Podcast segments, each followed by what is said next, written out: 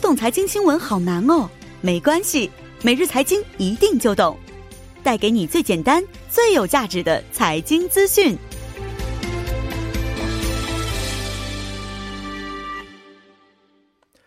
每日财经一听就懂，为您解读经济概念，分享热点经济资讯。那马上有请出我们的财经评论员董安颖老师，老师好，你好，主持人。老师好。那今天给我们带来的讯息是关于什么方面的？呃，今天给大家带来两条比较乐观的这个信息哈，嗯这个新闻。那么第一个是呢，这个这个今天呢，产业通商资源部发布，呃，今年第一季度韩国吸引外商直接投资是同比增加了百分之三点二。那么第二条信息是我们的这个外食餐饮企业哈，积正在积极开发这个新菜品。嗯哦，是啊，两条好消息。嗯，先看第一条啊，第一条说的是韩国吸引外商的直接投资嗯对增对。长了一个情况。对对对，嗯那么今年第一第呃这个第一季度呢，韩国是吸引外商投资呃三十二点七亿美元，是同比增长了百分之三点二。虽然这个增幅很小，但是是其实对于韩国来说，呃，确实还是比较这个令人兴奋的一个消息。我记得嗯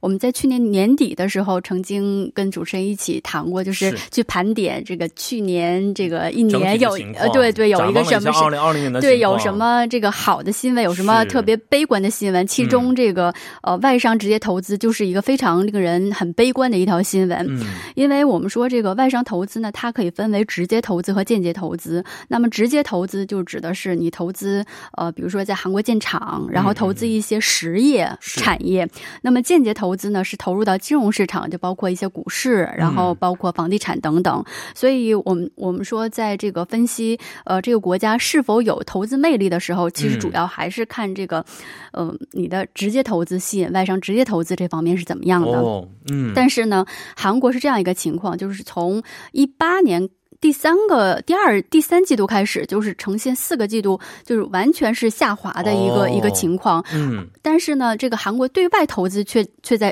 增增长，加所以哦就就反映一个，就是说直接投资的一个净流出呢，说明什么呢？就是韩国正在失去这个投资的魅力，嗯所以资嗯本嗯都在往外走。哦，那么资本往外走最最这个带来最差的结果就是说。韩国没有投资机会了，是所以呃，你自己往外走，然后这个韩国肯定这个这个呃各种技术啊，就包括厂家都、嗯都在往外走的情况下，你就会失去很多这个就业机会。没错，呃，这也是韩国就是是其实最 令人这个悲观的。但我们看到，呃，虽然目前还在疫情的这个这个这个这斗争整体当蔓中蔓延的是这个趋势呃状态下呢，韩国。反而在第一季度，这个吸引的外商直接投资却是一个增长的一个态势，哦所以真确的是一实个是好好消息，对没对错对。是。那能不能给我们介绍一下这个直接投资嗯增长的领域有哪些呢？呃，我们看到它主要是吸引了来自这个材料、零部嗯件以及设备领域的这个跨国企业的投资嗯哈。嗯那么具体来看呢，呃，美国杜邦公司是在一月份决定在天安市投建这个光刻胶研发的生产设施。那么光刻胶是什么呢？它是这个日本这个限制对韩出口的三大半导体的关键材料之一。嗯所以，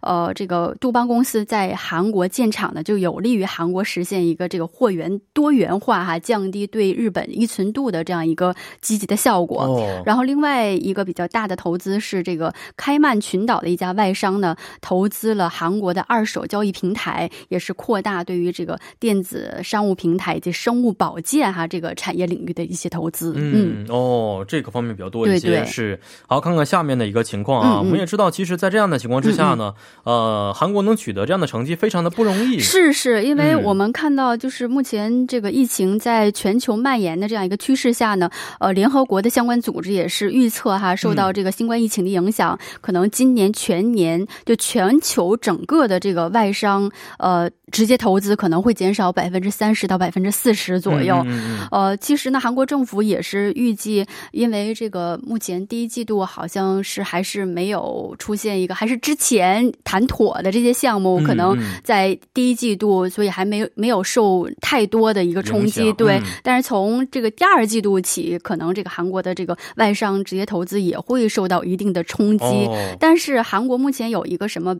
就是比较呃积极的因素呢，就是说在这次疫情当中呢，韩国显示了一些软实力，嗯比如说它通过这个比较透明啊、迅速、安全的这个整体的这个，不管是说防疫卫生啊，还是这个嗯嗯嗯流通的物流体系哈、都非常卓越，而且。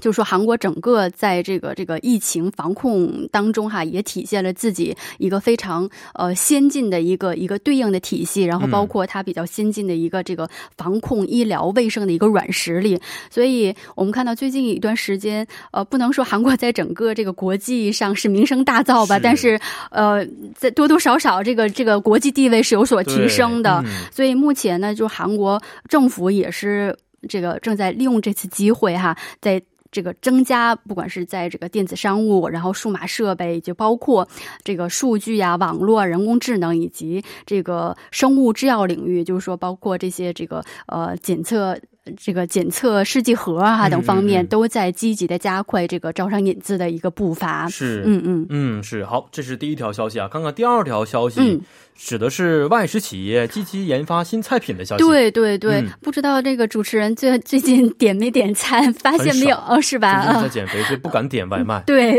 嗯，其实，呃，最近我们也知道，受这个疫情影响，可以说是餐饮界是受到影响是最大的。是，而且，这个疫情不论跟我们的生活方式，就包括饮食方式，都带来了非常巨大的变化。人们就是不再聚餐了，哎然后就都是这个个人进餐。最是后，我看这个这个很多新闻上有很多企业就说聚餐都改成这个远程聚餐，嗯然后就是大家同时上线，然后老板给点餐，然后对配送到每个职员家里，是然后大、嗯然后大家一起像开对演唱会会原议一样原聚原餐聚。会是对，所以这这样就会使就是很多就是大包装的，你比如说这个呃。人们去点餐的时候，可能就点一人份，所以我们看到，就不久前有一个韩国比较知名的一个炸鸡店哈，嗯推出了这个汉堡